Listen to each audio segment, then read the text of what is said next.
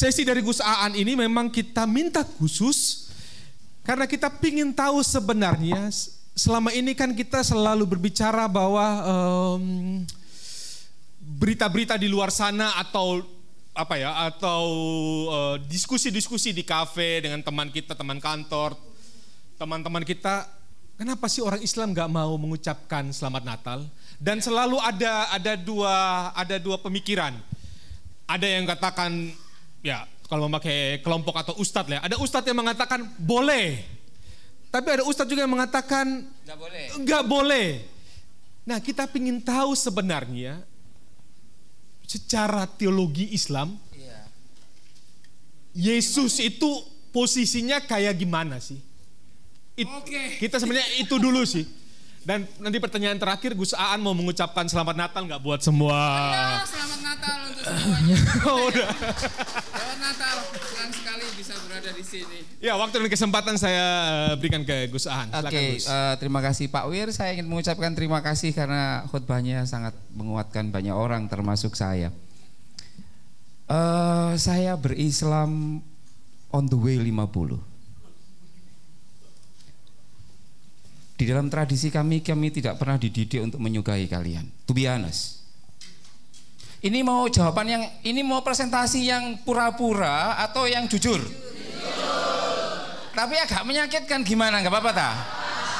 Saya ingin memastikan saya bisa keluar dengan aman dari sini.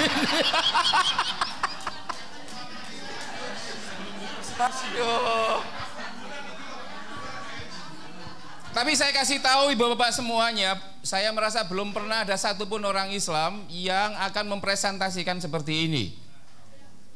Indikatornya apa?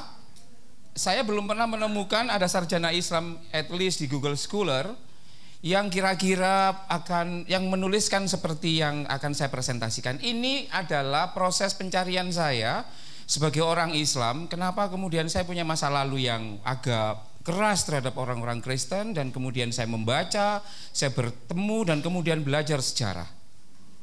Teologi itu menurut saya tidak bisa dipisahkan dari politik dan sosiologi.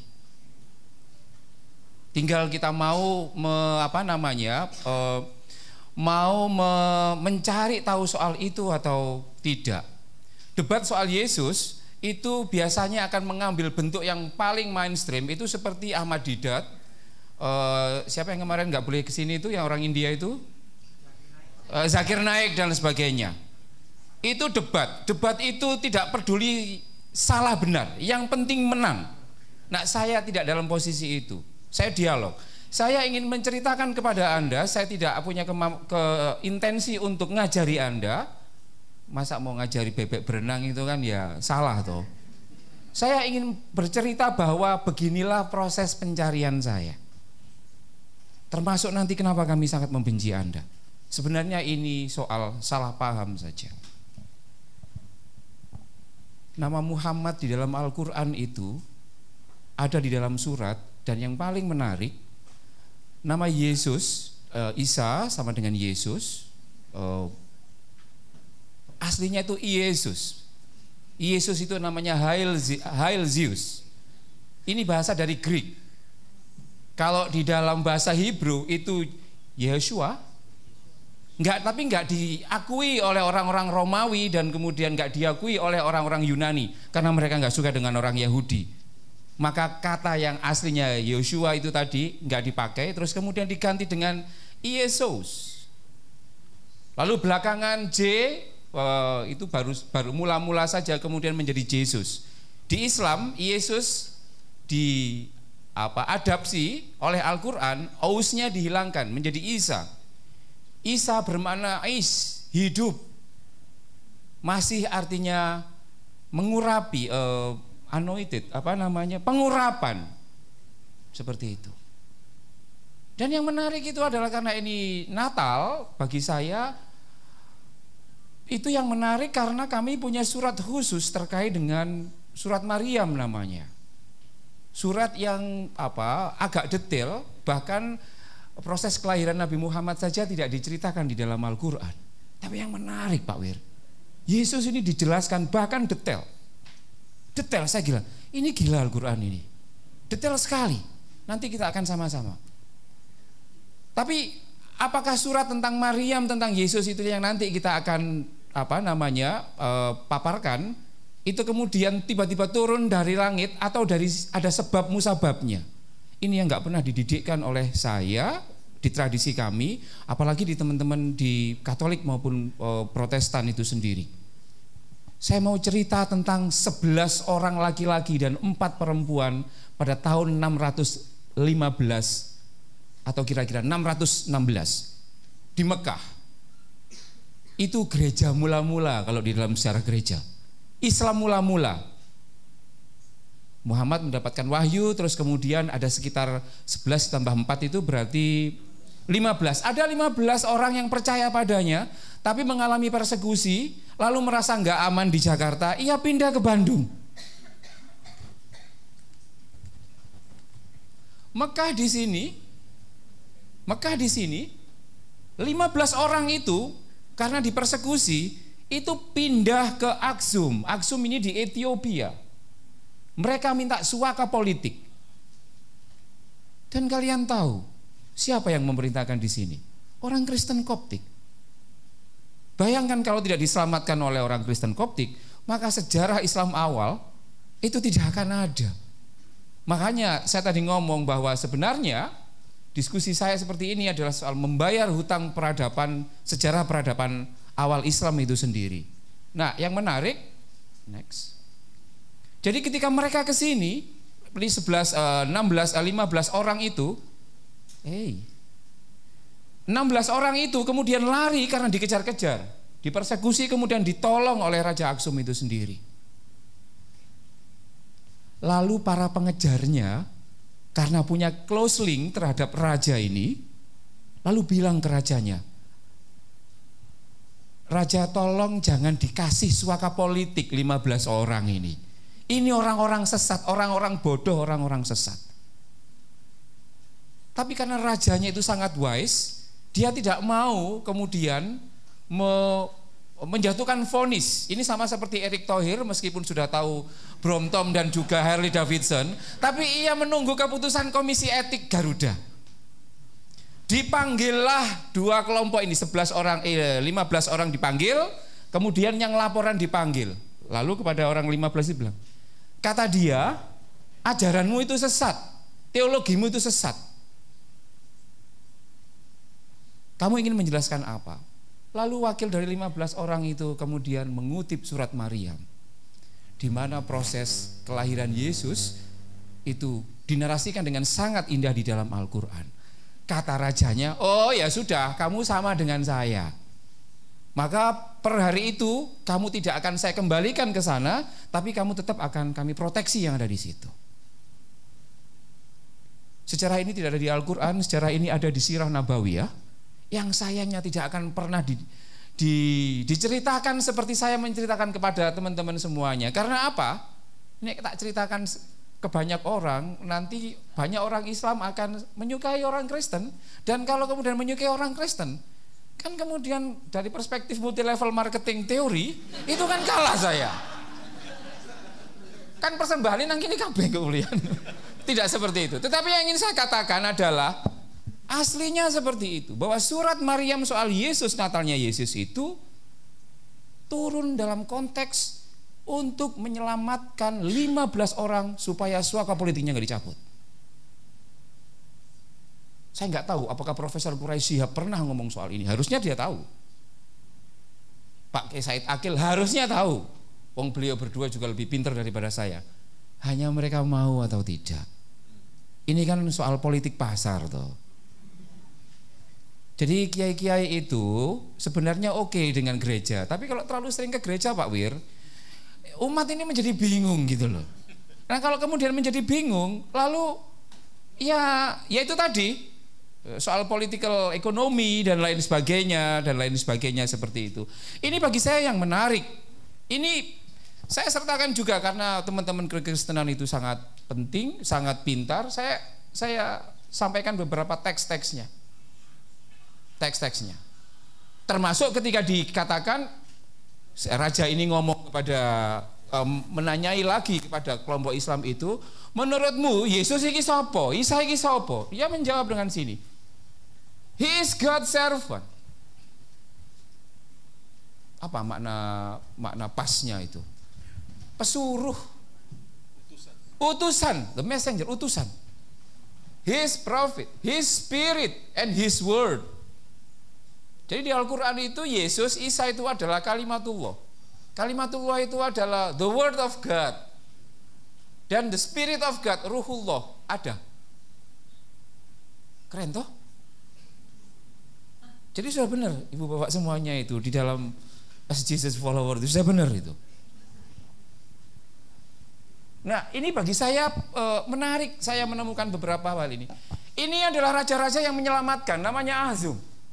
Saya ambil aja dari Wikipedia kan nanti kalau saya yang berat-berat teman-teman nggak paham semuanya nanti. Ini termasuk seperti itu. Ini juga termasuk soal nama dari Yesus itu sendiri. Sebenarnya We are talking about the same person in different name. Ketika Anda ngomong Yesus, itu bukan nama nama Yesus aslinya kok. Sama dengan Isa itu sendiri, bukan nama aslinya. Jadi kita ini sama-sama mendapatkan nama KW, honest. To. Artinya apa? Kita ini sama Pak Wir. Isa itu juga nama KW. Itu pasti Jokowi itu yang telepon. Yesus pun seperti itu. Artinya apa? Yang ingin saya katakan adalah jangan terlalu fanatik. Jadi makanya saya sangat senang ketika Ronald kemudian meletakkan narasi judulnya adalah Isa Al-Masih saya bilang, kamu ini orang baik. Saya nggak ngomong ke kamu, tapi hati saya bilang, kamu itu orang baik. Mau memakai baju saya. Oleh karena itu pada presentasi saya, saya tidak, saya tidak akan menggunakan nama Isa. Saya akan menggunakan nama Yesus. Karena apa? Ya kasih itu tadi seperti Pak Wir itu. Suka nggak kalau kamu ngasih hadiah aku baju terus aku pakai di hadapanmu kamu suka atau tidak? Suka. Kalau nggak suka arogan dia, sombong dia. Nah, yang sangat penting saya belajar banyak dari eh, kekristenan terkait dengan soal hukum kasih dan lain sebagainya. Sebab begini Pak Wir, di kami itu doktrin kami di Islam itu yang menarik adalah Orang-orang yang bertakwa itu banyak ciri-cirinya.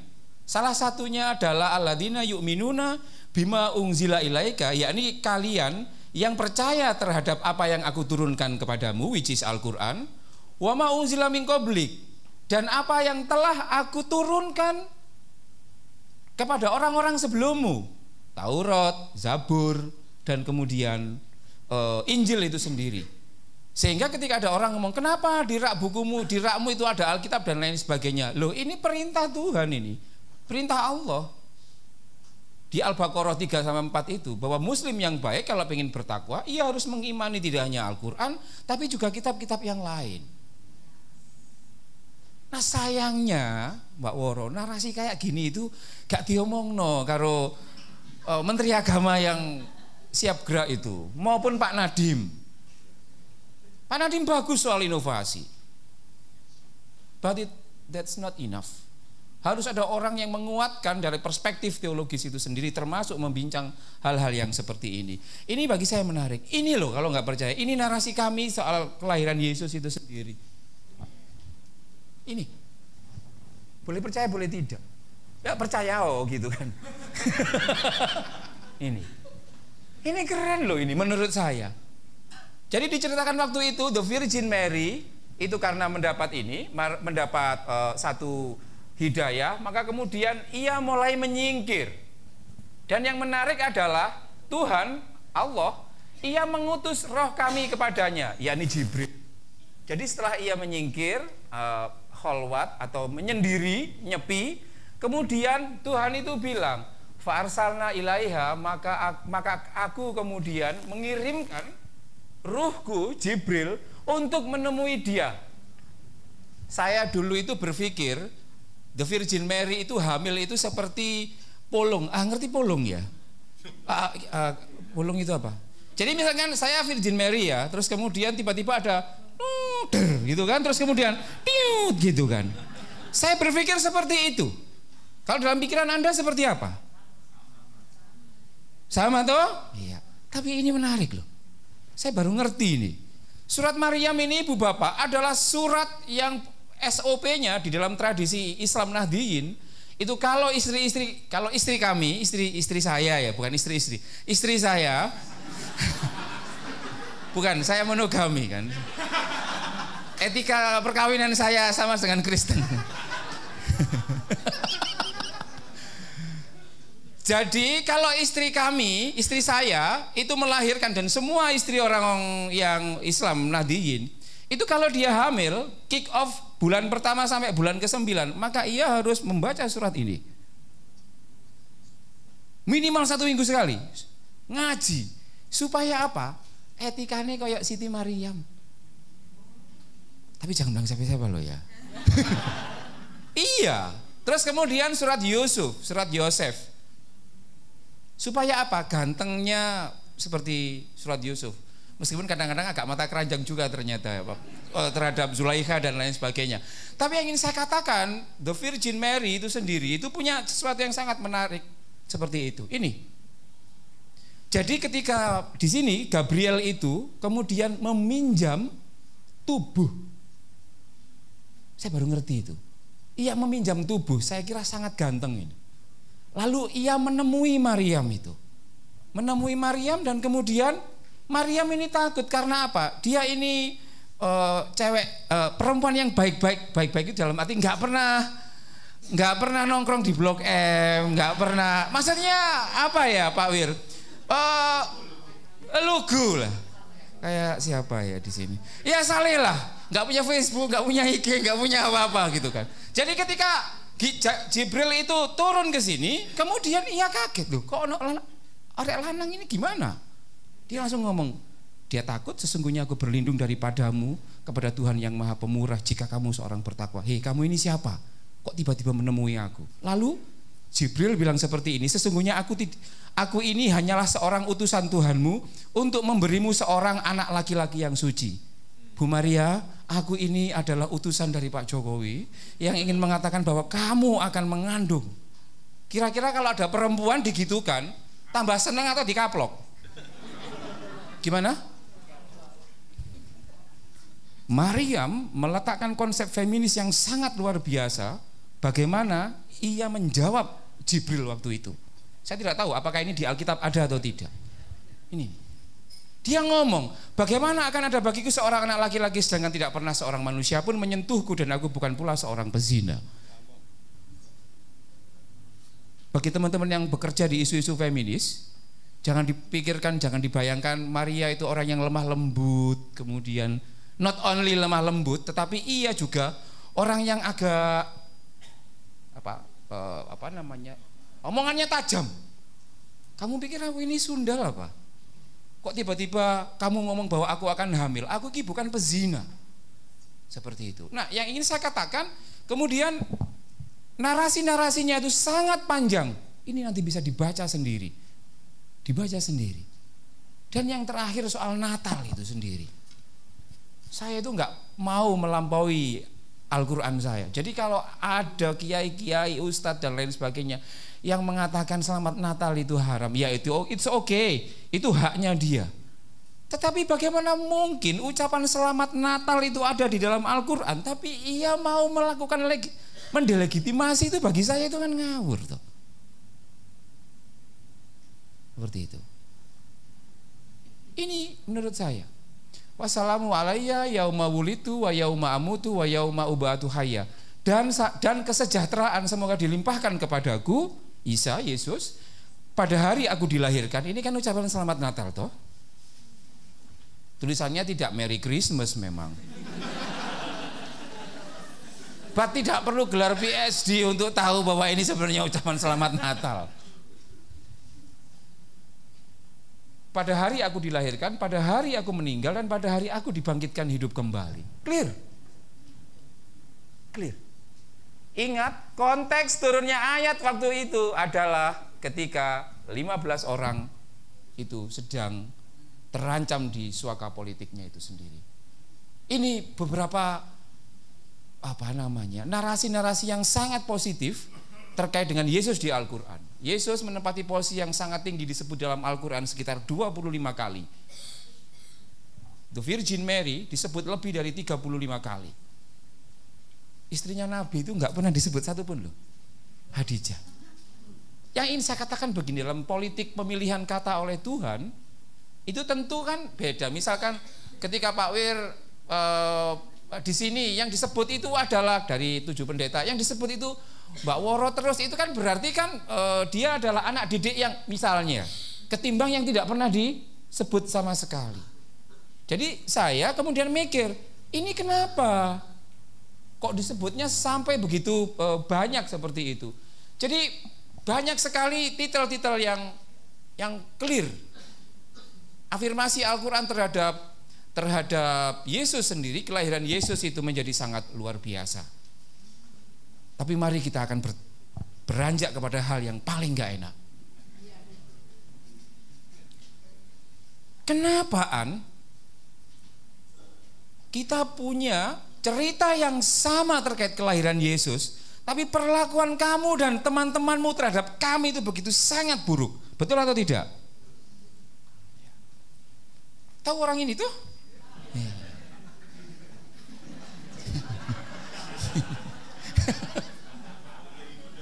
ini pembakaran gereja capai seribu kasus pasca reformasi. Saya juga bertanya-tanya loh, kenapa? Ini seperti sindrom American Beauty. Sindrom American Beauty itu di hadapan publik itu saling memention, saling I love you, tapi tiba-tiba ada gugatan cerai. Seperti itu. Nah, yang menarik ini ini data yang secara internasional betapa gereja dan juga the follower of Jesus itu mengalami persekusi dan rata-rata yang mempersekusi itu adalah negara di mana Islam sebagai mayoritas. Pasti itu. Ingat saya tidak akan berada apologetik, gak usum bagi saya, gak laku berapologetik itu. Karena situasinya udah seperti ini. Kenapa ini bisa terjadi? Nah yang menarik, teks di dalam Al-Quran terkait dengan Yesus, yang tadi itu sangat indah-indah dan ada semacam kesamaan teologi, itu ternyata itu bagian part pertama. Part selanjutnya terakhir itu adalah satu kategori banyak ayat yang memang sangat against terhadap kekristenan, terutama kekristenan yang trinitarian. Saya ulangi lagi.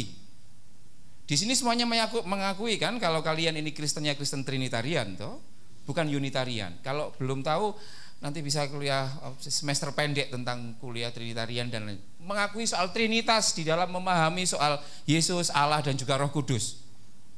Seperti itu. Itu Trinitarian. Ini potret Yesus dalam Al-Quran, ini titik tabrakannya. Islam, Quran menolak klaim Isa sebagai son of God. No, he is not son of God, he is son of Mary. Sebenarnya kan sama saja. Cecil itu anaknya Aan atau dia anak SMA negeri 3? Iya anak GKI atau anak bapaknya? Ya sama saja bagi saya. Dalam arti posisinya, substansinya satu, tapi kemudian ia bisa disebut di dalam banyak banyak apa banyak banyak entitas itu sendiri. Yang ingin saya katakan titik tabrakan inilah secara secara teks banyak sekali ya. Misalkan yang paling luar biasa itu menyangkut soal kematian dan soal penyaliban. Kami tidak sepakat seperti itu. Saya lalu mikir ini banyak sekali. Ancaman ini ya sikap keras tafsir Al-Quran terhadap siapa saja yang tidak mempercayai tiga hal di atas sorry ini tiga hal di atas. Jadi Islam menolak klaim Yesus sebagai son of God. Jadi kalau ada yang mengatakan ia merupakan anak Allah, maka atau yang dua atau yang tiga, maka ia akan berstatus sebagai kafir. Menurut tafsir. Kalau kafir berarti ia tidak hanya wajib dijauhi tetapi propertinya termasuk rumah ibadahnya itu juga tidak boleh hadir karena kekafiran. Kekafiran itu against terhadap monotheism menurut versi mereka. Kan tidak penting penjelasan Anda. Yang penting adalah apa yang kami persepsikan. Jadi selama ini kami orang-orang Islam itu mempersepsi salah terkait ibu bapak semuanya. Kalau nggak percaya silahkan keluar dari sini. Itu kan ada warung cibrut. Ya toh? Tanyaan Mbak Cibrut. Mbak Cibrut, Mas. Mas Cibrut. Karena saya tadi dilayani. Tanyaan Mas Cibrut, Mas Cibrut, Menurut sampean Gusti ini wong Kristen siji atau telu? Pak Wir ini real Pak Wir. Semua rata-rata pasti akan ngomong tiga.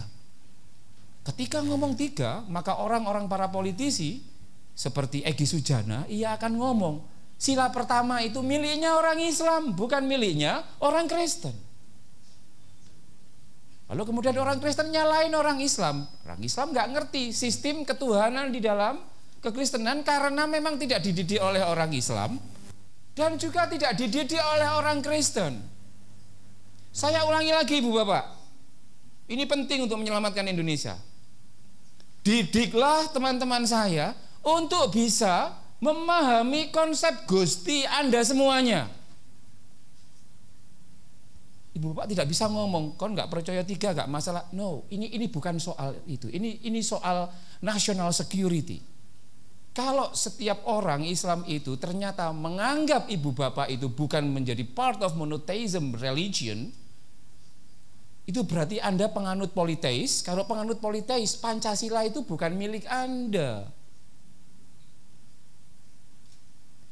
Dari sini ibu bapak paham atau tidak?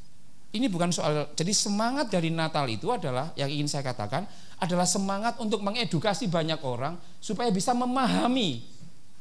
Ini challenge kepada ibu bapak. Kalau nggak mau melakukan itu, enggak apa-apa, biar saya lakukan saja. Ini salib yang berat. Ya kalau nggak bisa ngangkat, ya biar tak angkat sendiri lah, misalkan seperti itu. Jadi ini yang ingin saya katakan bahwa di satu sisi banyak ayat-ayat yang itu against terhadap kekristenan trinitarian itu sendiri.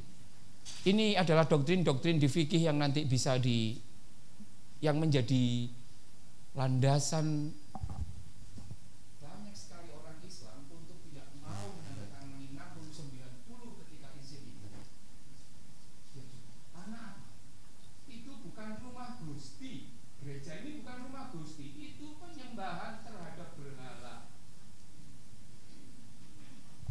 bisa seperti itu? Karena mereka tidak pernah diedukasi seperti itu. Ini persis seperti saya. Saya ini kan homo, dogfobia tuh. Mbak Woro, saya ini dogfobia, Mbak.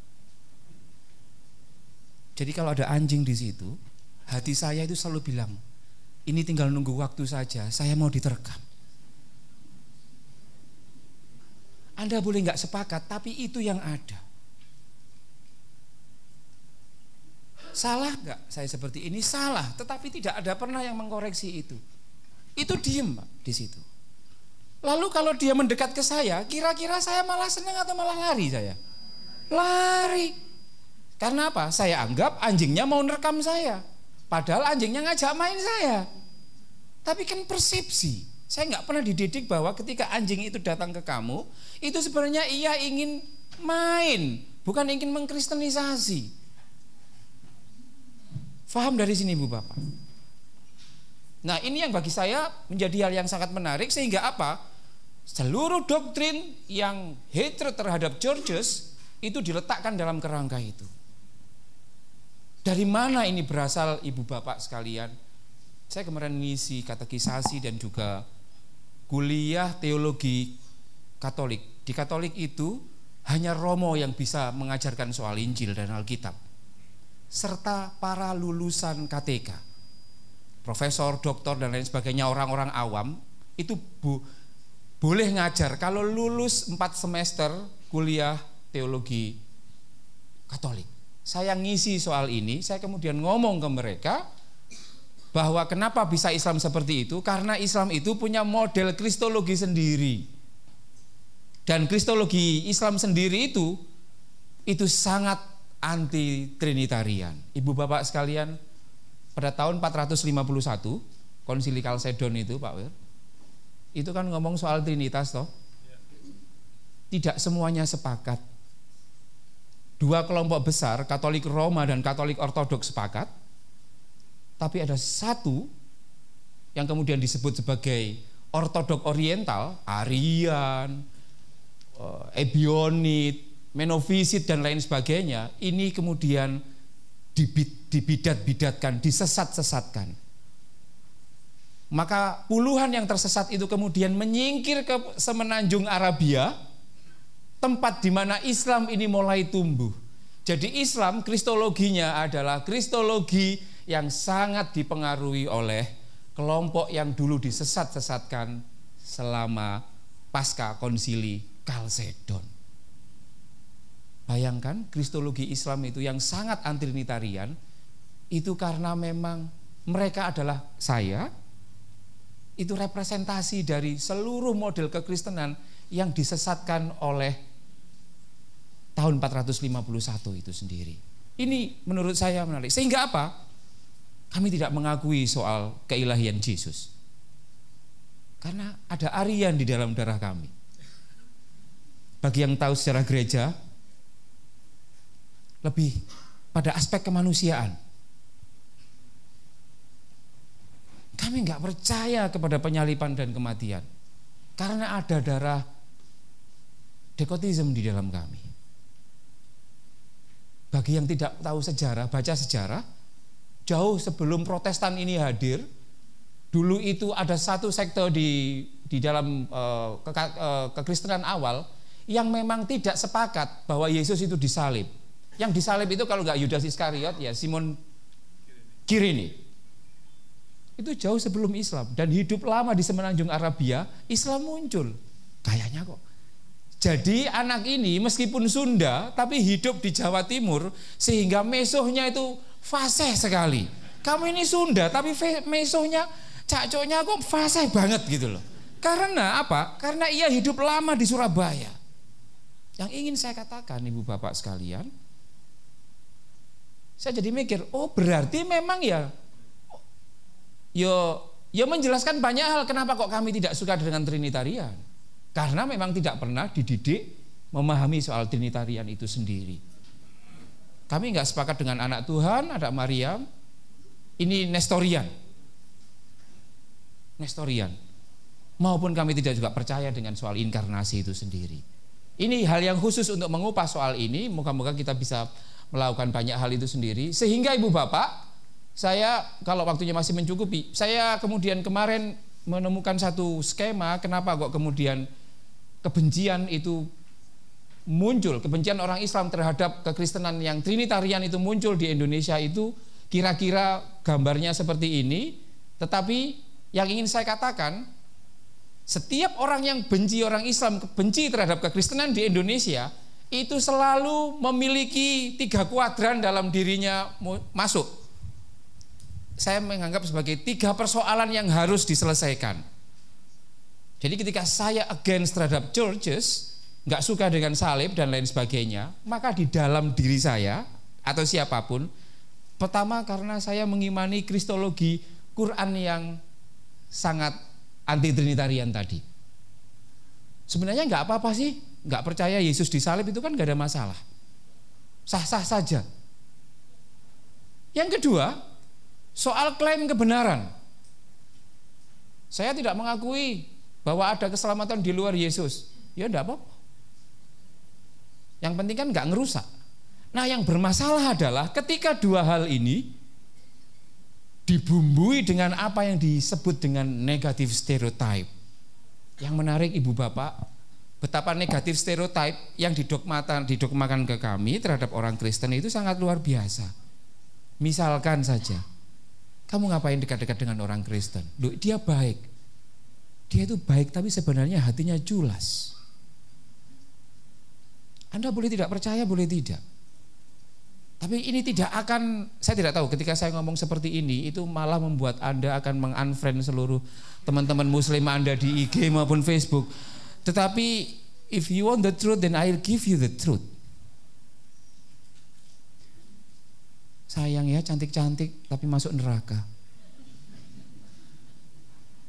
Karena apa? Karena konstruksinya sudah dipikir bahwa sesat dan lain sebagainya. Seluruh kebaikan yang Anda lakukan percuma karena apa? Tidak di dalam kerangka besar Islam. Jadi terus ada negatif stereotip. Yang ingin saya katakan sebenarnya dua ini nggak ada masalah. Yang bermasalah adalah ketika Dua ini kemudian diikat dengan negatif stereotip. Saya nggak mau masuk gereja ke GKI karena apa? Saya nanti khawatir jadi Kristen. Ini kan nggak logis tuh. Tetapi kita kalau ngomong soal teologi nggak akan ngomong soal logis atau tidak. Anda boleh tanya pertama kali, itu kan di bawah kan ada banyak orang jilbaban. Ini mungkin sudah dua tiga kali. Tapi kalau memori itu di anu Mbak Woro di awal, mereka ketika menginjakkan kaki ke halaman kebayoran, GKI kebayoran itu pasti awalnya pasti deg-deg. Jadi Kristen atau tidak, murtad atau tidak. Termasuk mengucapkan selamat Natal, dianggap sebagai pengkhianatan terhadap teologinya. Itu kan it doesn't make any sense. Tapi itu diyakini banyak orang, termasuk yang gelarnya PhD maupun master. Ini kan apa? Oh, nggak masuk akal. Tetapi begitulah kuatnya doktrin itu sendiri. Oleh sebab itu, saya ingin mengatakan bahwa Natalan bagi saya pemaknaan ulang adalah bagaimana merobohkan ini semuanya. Kita nongkrong di sini itu tidak dalam kerangka seperti lihat stand up komedi dan lain sebagainya. Tapi apa yang harus dilakukan? Yang saya lakukan adalah begini, karena saya orang teknik, mana ya yang harus saya selesaikan terlebih dahulu? Saya memilih untuk memapras negatif stereotype ini. Jadi kalau kamu menganggap bahwa orang Kristen atau orang yang berkalung salib itu pasti jelek dan kamu takut, maka mari kita buktikan itu. Jadi saya yang bagian di tempat saya di Jombang dan di Jawa Timur itu mengajak banyak orang itu untuk apa? confronting their fear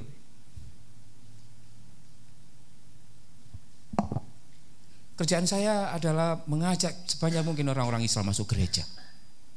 Karena bagi saya orang Islam yang sudah masuk gereja itu negatif stereotypingnya Pak itu langsung turun. Ini seperti diabetes yang disuntik sama insulin. Uh, ini ngerti nggak ini? Yang kena diabetes ngacung. Jadi kalau anda kena diabetes dan lain sebagainya, ketika ditur, disuntik sama insulin itu langsung turun. Diet nanti saja, yang penting nggak mati gitu aja. Ini seperti menyuntikkan insulin masukin ini. Ini di, saya ambil GKI GKI aja deh. Supaya menyemangati teman-teman GKI yang ada di sini. Ini di GKI Klaten. Kontak saja pendeta pelita yang sekarang ulang tahun. Pelangi, iya. Allah kacak Didi aja mas. Ini perjalanan ini. Saya bojo, saya bojo itu begini. Uh, ini sebenarnya nggak tahu kalau saya mau ajak ke gereja. Maunya workshop sosial media. Tapi ada 80 saya bilang ke teman-teman Gus Durian Klaten. Ini banyak ini harus dimasukin ke gereja ini. Kalau ngomong orang tuanya nggak bakalan dibolehkan. Sini. Mereka masuk ke GKI Jago. Ini juga di GKI Sidoarjo. Ini keren banget ini. Saya diundang dua kali untuk isi katekisasi. Ngomong soal Yesus dalam perspektif Islam. Katekisasi loh mbak. Saya bilang, Yoses karena adik saya, yang saya anggap adik. Ses, nggak apa-apa tak kamu ini, nggak apa-apa Gus. Biar mereka juga lebih bisa memahami Yesus dari perspektif Islam sehingga nggak gampang nyalah-nyalahkan. Oke, saya jamin yang percaya Yesus dalam kerangka Unitarian akan semakin kekeh dengan Unitariannya. Yang percaya Yesus dalam konsep Trinitarian akan semakin mengimani itu. Dan yang menarik, mereka tidak akan saling mencerca. Itu format katekisasi yang saya uh, ini kan. Dan ini ketika mereka ngomong katekisasi yang kedua, ngomong soal the Virgin Mary di di apa namanya di katekisasinya. Ini juga di Sidoarjo. Saya membawa banyak orang anak-anak muslim itu ke gereja. Lalu saya minta mereka judulnya tembok ratapan di GKI Krian Sidoarjo. GKI ratapan eh, tembok ratapan itu karena setelah mereka masuk, mereka itu pertama kali masuk gereja gemeter iya, Takut pasti. Mereka cuma dua jam mbak di sini. Ya, tak paksa, pokoknya masuk. Tapi saya gimana? Nanti kalau masuk Kristen, aku nanti yang tanggung jawab. Kalau perlu tanda tangan depan notaris, saya lakukan itu. Ketika mereka sudah masuk, mereka cuma bilang gini, oh gini ya. Ini setelah mereka mengalami seperti ini, saya minta mereka menulis kesan-kesannya. Anggap saja ini suratnya Rasul Paulus ke Korintus. Genuine. Genuine. Ini bagi saya menarik. Ini yang menurut saya di GKI Jombang yang kemarin viral. Jadi tugas menurut saya, saya menganggap spirit uh, spirit Natal ini adalah spirit sekarang kan PGI mengatakan bahwa sahabat temanya, Mbak? Menjadi sahabat bagi bagi semuanya. Menjadi sahabat bagi semuanya. Menjadi sahabat bagi semuanya itu kalau cara pandang yang lama itu adalah aku siap menjadi sahabatmu orang Islam, tapi nggak dipanggil-panggil oleh orang Islam dan tidak menjadi sahabat. Padahal ia sudah siap. Aku siap loh kamu tembak. Siap mengatakan I love you too, tapi nggak ada yang I love you. Maka per 2019 ini bagi saya siap menjadi sahabat itu adalah kalau kamu nggak nembakku I love you, aku akan nembakmu I love you duluan. Artinya apa? Gereja itu kemudian saya senang sekali di sini karena gerejanya menjadi sangat ramah. Indikator gereja itu menjadi sahabat bagi orang Islam itu gampang. Dalam satu tahun berapa jumlah orang Islam yang masuk di gereja itu sendiri? Sebab kalau gereja itu cuma ditongkrongin oleh orang Kristen saja itu nggak aneh. Yang aneh itu, yang oke okay itu adalah ketika gereja itu ditongkrongin oleh banyak uh, orang termasuk orang Islam itu sendiri. Yang terakhir Ibu Bapak, ini adalah makna menurut saya kelahiran Yesus itu sendiri. Bagaimana kemudian saya menemukan bahwa satu sosok banyak nama dan model penghormatan, banyak kesalahpahaman atasnya. Pada nama ini pula saya meyakini rekonsiliasi psikologis harus dimulai. Dialog karya itu dialog awam. PBNU dengan GKI bisa saja ini. Kita ngomong soal anti korupsi dan lain sebagainya. Tapi sebenarnya di dalam hatinya itu masih menyimpan kamu kafir. Tapi kan nggak diomongin. Ini sama dengan rumah tangga tapi ternyata salah satunya masih menyimpan rasa cinta kepada teman kuliahnya saya nggak ngomong di GKI itu di tempat yang lain maksud saya Nah yang kedua, saya selalu ngomong bahwa setiap orang, nggak peduli kamu Kristen maupun Islam, saya ngomong ke teman-teman Gus Durin yang beragama Islam, Perlu diyakini bahwa Natal adalah titik temu Kristen dan Islam paling strategis. Di Islam dan Kristen, Natal itu narasinya sama. Jadi bagi saya, saya sangat senang dengan GKI Kebayoran Baru yang mengundang saya dan saya berani untuk ke sini untuk mengkampanyekan soal ini loh. Kita banyak kesamaan dan banyak juga perbedaan dan perbedaan itu meski di uh, gampang untuk diselesaikan. Dan yang kedua, bagi saya yang menarik yang akan saya terus omongkan ke anak dan seluruh orang-orang Islam itu adalah berhentilah mendiskriminasi dan mempersekusi orang Kristen. Karena apa? Karena dulu tahun 615, 616 ada 15 orang Islam awal itu yang pasti akan mati jika tidak ditolong oleh raja Kristen di Ethiopia itu. Jadi ada hutang sejarah yang harus kita rawat dan kita yakini bersama. Terima kasih.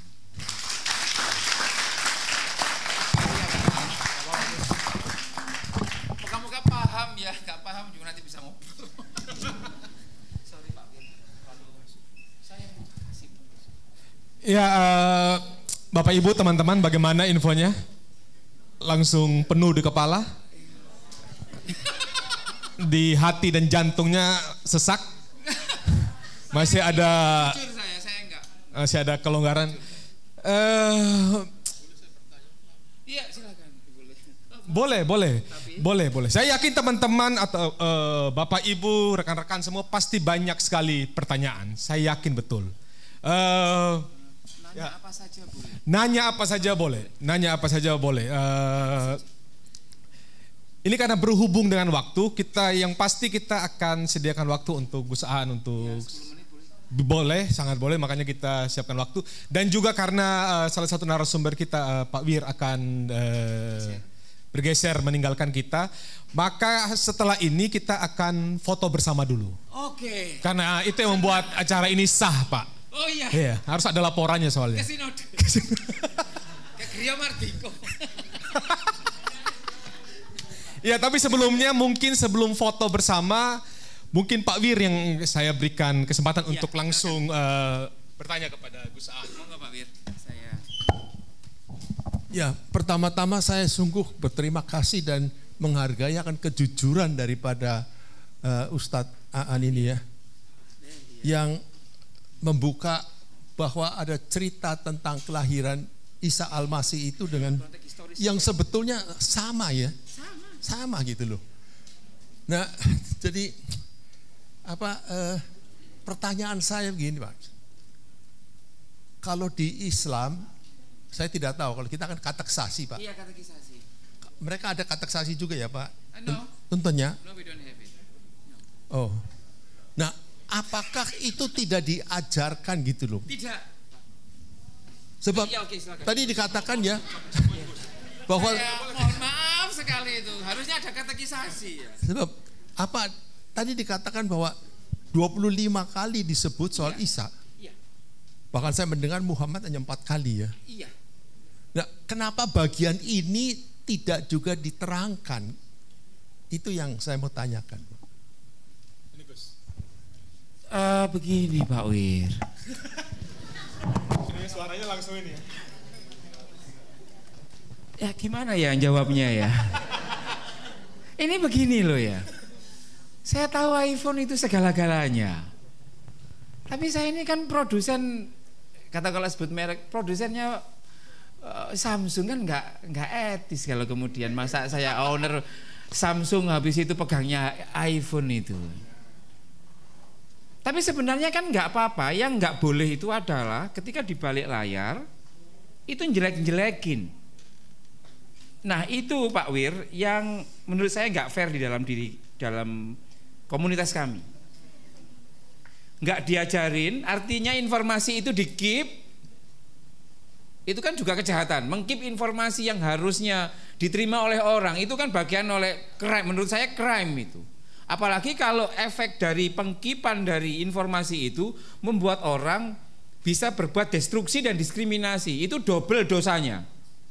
Seperti itu. Tapi yang ingin saya katakan begini, Pak. Ketidakmauan kami untuk mengajarkan itu bahkan di pesantren, saya di 8 tahun di pesantren dan tidak pernah diajari seperti itu kecuali ajaran yang standar. Ajaran standar itu adalah Gusti ini orang Kristen itu tiga bukan satu. Awalnya saya marah ketika saya tahu, tapi kemudian marah tidak menyelesaikan masalah. Saya justru kasihan kepada teman-teman saya yang yang masih berpikir bahwa tiga bukan satu. Karena apa? Karena mereka nggak tahu, Pak Wir. Saya membayangkan kalau mereka itu dikenalkan gitu saja, dan pengenalannya itu dengan cara-cara yang mudah, itu gampang. Itu sebabnya di sini rekan-rekan teolog, pendeta, terutama STT Jakarta, bikinlah satu rumusan memahami Trinitas dengan dengan nalar nalar yang simpel, Pak. Bagaimana menjelaskan konsep kalkulus yang bulat bisa diterima oleh orang becak? Faham maksud saya? Filosofis nanti. Karena di dalam tradisi kami, Tuhan itu serba binerik, Pak. Kalau kamu terasa seperti tiga, maka kamu nggak esa. Meskipun dijelaskan esanya itu dengan cara yang berbeda. Itu kan cara-cara filosofis. Kami ini eh, kalau modelnya eh, di tradisi itu ya langsung saja, pinginnya apa? Jangan muter-muter. Seperti itu. Nah, bagi saya oh, PR ke depan kita itu adalah bagaimana terus harusnya sih Pak Jokowi dengan tiga kementerian, eh, dua kementerian, Kemenak dan juga Kemendikbudnya itu mulai seperti itu. Tetapi ini tidak mudah, bisa tumbang nanti Pak Jokowi kalau diberikan. Yang bisa kita lakukan menurut saya itu adalah terus me, me, mengkampanyekan seperti ini. Saya saya terus mendorong banyak orang-orang Islam itu untuk berani Pak Wir. Di tempat kami PSD itu ratusan, master ribuan. Tapi kalau udah ngomong soal ini, rasanya nyeket di sini Pak Wir. Karena apa? Ya karena dianggap ini Bapak mengkhianati Tuhannya sendiri. Padahal sebenarnya ini tidak. Nah ke depan saya kira memang saya tidak tahu bagaimana ke depan tentang model sistem pendidikan ini yang supaya lebih adaptif. Nah, eh, Februari saya diundang oleh ATI Asosiasi Teolog Indonesia untuk ngomong soal ini. Yang nanti saya juga akan ngomong bahwa you kalian orang Kristen itu saya sudah punya bagaimana menjelaskan konsep Trinitarian di dalam perspektif nalar Islam itu sendiri. Yang bisa jadi salah bisa jadi benar. Tetapi at least ketika saya kasihkan kepada orang-orang Islam itu mereka jadi tidak menyalahpahami orang Kristen. Berarti kan kira-kira pas meskipun bisa jadi itu tidak pas sebenarnya nah ke depan saya kira jangan pernah uh, seperti yang dilakukan oleh Ronald jangan terlalu uh, berkutat di soal diakonia saja hal-hal seperti ini itu harus diberikan porsi Bagaimana Maria? Jadi kita membincang soal luka tetapi dalam semangat semangat apa? Semangat uh, menyembuhkan dan semangat kalau itu sakit maka don't ya yeah, don't let it happen again. Tapi kita mendiskusikan seperti kasus 65. Saya juga terlibat di, di rekonsiliasi 65 yang semuanya orang mengatakan kita nggak boleh ngomong soal 65, tetapi kita omongkan agar supaya peristiwa yang sangat menyesakkan ini tidak terjadi lagi. Nah rata-rata banyak orang yang anti terhadap persoalan teologi. Ke depan saya kira ya memang seperti itu bahwa saya berharap teman-teman Kristen masih sabar ya dengan kami ya. Bukan begini, saya selalu ngomong ke banyak orang, salib terberat orang Kristen Indonesia itu adalah ketika melihat saudara-saudaranya yang muslim, itu nggak suka dengannya. Itu salib paling berat Pak. Masih mau mencintai kami atau tidak? Masih dong. Kalau masih mau mencintai kami itu, itu ada indikatornya. Kalau ibu bapak yang bulan kemarin itu mendapatkan ucapan selamat Natal dari teman Islam, tapi Natal nanti ternyata teman Islam itu tidak mengucapkan selamat Natal lagi, dan ibu bapak, alah, enggak apa-apa, saya enggak butuh selamat Natal. Itu berarti kata-kata ibu bapak mencintai kami itu lamis Ngerti lamis? Lamis itu ngomongnya iya tapi sebenarnya tidak. Kalau ada orang yang dulu mengucapkan selamat Natal, tapi kok sekarang tidak, itu berarti ia sudah terkontaminasi oleh bibit-bibit intoleransi. Kalau ibu bapak tinggalkan, ia akan jatuh dalam pencobaan ibu bapak. Ini Persis seperti kalau misalkan di sini ada jemaat yang awalnya aktif tapi tiba-tiba nggak ikut ibadah empat kali, kira-kira sikap majelis itu membiarkan atau melawat?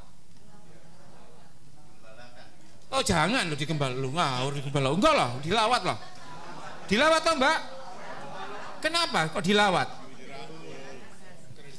karena sayang anda tidak bisa ngomong, Allah jemaatku masih 12 ribu, masih banyak. Oh, gak dipilih lagi jadi majelis ya nanti. Saya ingin ibu bapak menerapkan hal seperti itu kepada saudara-saudara ibu bapak yang Islam. Ketika ia yang awalnya mengucapkan selamat Natal, tapi tidak lagi mengucapkan selamat Natal, don't let them go. Ini bukan karena ibu bapak butuh selamat Natal. No, bukan. Ibu bapak nggak butuh selamat Natal. Tapi ketika ia nggak mengucapkan selamat Natal lagi Pak Wir, hilang Pak Wir ini. KTP-nya masih Indonesia, tapi mereka sudah berbeda. Karena apa?